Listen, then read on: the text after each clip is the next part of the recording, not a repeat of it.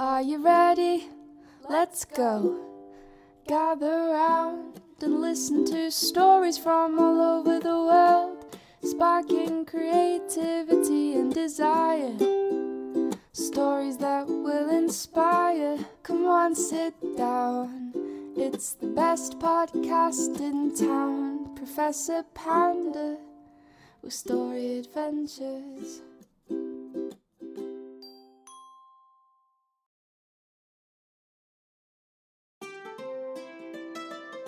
Hello, scholars! It's me, Professor Panda, and welcome back to another story adventure. Well, scholars, how have you been? Has it been a good day, scholars? Are you in your proper reading state? Have you been doing your meditation, scholars? Are you grateful?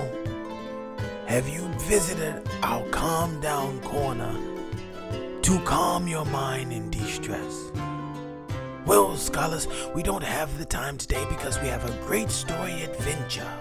We have our good friend, a little girl named Thumbelina. Her mother told us that she was in trouble and she needed our assistance. You see, scholars, Thumbelina is teeny tiny. And how big do you think she is? Well, you've guessed it, scholars. She's no bigger than your thumb. So, scholars, we must be quick about it and we have to get to our adventure because today it is going to be a good one. So, scholars, remember that you can always visit our YouTube channel and subscribe for other content, more story adventures, and for our Calm Down Corner. But this time, you have to get in your proper reading state yourself because we have to go. The world awaits, and all we have to do is explore. Come on, scholars. Let's go.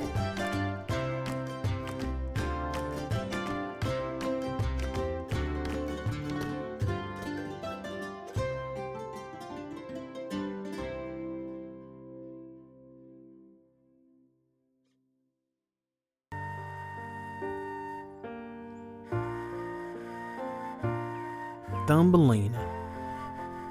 There was once a woman who lived in a tiny cottage, which had the most beautiful garden in the world. She was very happy tending her garden, but over time she became sad. She had no children who could share her garden with her. She decided to ask an old witch in her village for help.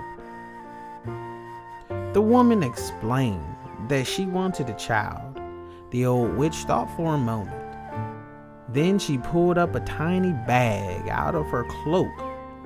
Plant these wildflower seeds and tend to them carefully every day. Soon you will have your wish, said the witch.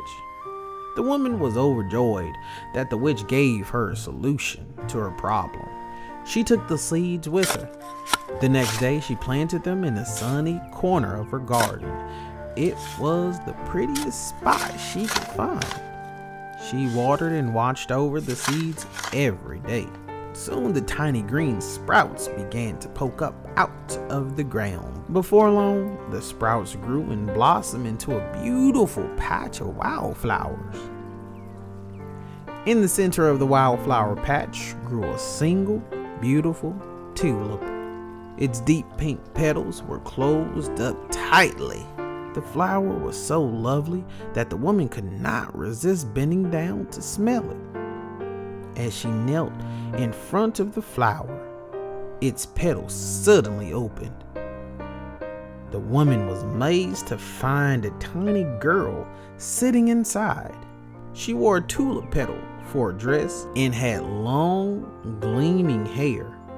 You are the most beautiful child I have ever seen, and you are hardly even as big as my thumb. Would you like to stay with me in my garden? asked the woman. Oh, yes, replied the tiny girl. I will call you Thumbelina, said the woman. At home, she made Thumbelina a tiny bed out of an acorn shell. Thumbelina slept soundly under her rose petal blanket. Thumbelina and her mom lived happily in the garden the whole summer long. Thumbelina loved to play in the little pond in the middle of the garden. So her mother made her a tiny boat out of a maple leaf. Thumbelina rowed around the pond, using two blades of grass as oars. Her mother sat by the side of the pond and read stories to her while she played. Sometimes Thumbelina sang as she rowed. She had the most beautiful, silvery voice that her mother always loved to hear. One day, a frog was hopping by the garden pond. He heard Thumbelina's beautiful voice. When he saw the tiny girl rowing her maple leaf boat, he said, What a lovely creature. I must take her away to my lily pad to be my wife. The frog watched and waited until Thumbelina's mama went inside to the cottage to get a cup of lemonade for Thumbelina. Then the frog jumped up from behind the reeds where he had been hiding and captured Thumbelina. He carried her away to the river where he lived and placed her on a lily pad. Rest here while I go and make the plans for our wedding, said the frog. With that, he hopped away. Thumbelina did not want to be the wife of a frog. She wanted to be back at home with her mother. She became so sad that she began to cry. Her tiny tears fell into the river and made ripples in its glassy surface. When the fish in the river saw Thumbelina crying, they decided to help her. They nibbled through the stem of her lily pad until it broke free and floated down the river, far away from the frog. Thumbelina flowed gently on the river until finally the lily pad came to rest on a grassy bank. Thumbelina climbed up the bank and found herself on the edge of a meadow. I miss my home, but this will be a fine place to live until I find my way back to my mother again, she said. She wove herself a tiny hammock out of grass blades and hung it up beneath a large daisy, which sheltered her from the dew at night. During the day, she wandered through the meadow. If she was thirsty, she drank the dew off the blades of grass. If she was hungry, she had a bite of clover or some honeysuckle. She became best friends with the butterfly and ladybugs in the meadow. At night, she slept safely under her daisy roof. One day, Thumbelina noticed that the days was getting chilly. Fall was coming. Leaves began to fall from the trees. The nights were becoming colder, too. She made herself a blanket out of cotton from the meadow, but soon it was not enough. I am so cold, I don't know when I'll get back home. How will I keep warm in the winter? cried Thumbelina. She began to take long walks, looking for a place where she could be safe and warm. One day, she found a small burrow inside a tree she poked her head inside to see if anyone lived there. Inside the burrow lived a friendly old field mouse. The burrow was snug and cozy, for the mouse had lined it with cotton and hay from the meadow. Excuse me, said Thumbelina quietly. May I come into your warm burrow for a moment? The old field mouse almost never had any visitors in autumn and was happy to have one. Come in, come in, you poor dear. Come over by the fire and have a cup of tea. Thumbelina told the field mouse of the horrible frog who took her away from her mama. She told her how much she couldn't wait to get back to her mother and her garden. The field mouse invited Thumbelina to stay with her for the winter. Together they gathered nuts, grains, and berries from the cold months ahead. Thumbelina sang songs and told stories. while the field mouse cooked their dinner and sewed by the fire. One day it began to snow lightly. Thumbelina had never seen snow before, so she opened the door and peeked outside. But as she looked outside, she saw something strange. Lying near the field mouse front door was a young sparrow with a broken wing. He was shivering and he looked sad. Thumbelina called the field mouse. Together they helped the sparrow into the burrow and fed him some soup. Thumbelina, the sparrow, and the old field mouse passed the winter together in the barrow.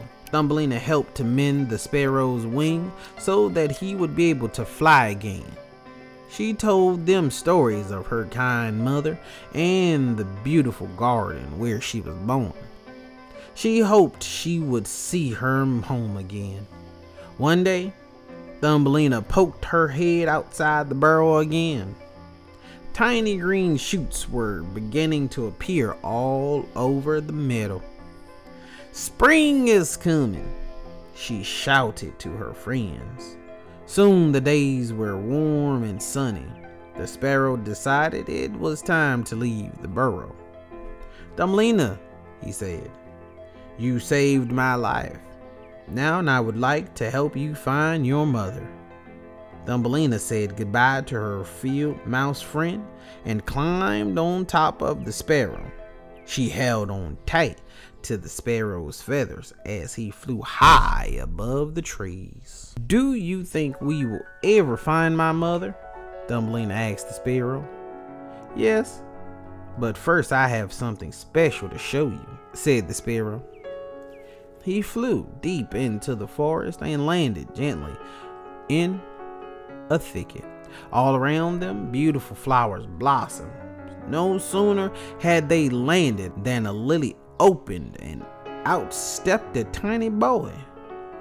He wore a crown on his head and he had a pair of shining wings. I am the Prince of the Flowers, said the boy. Live with us and be the Princess of the Flowers. He gave her a tiny pair of silvery wings and a beautiful crown of gold.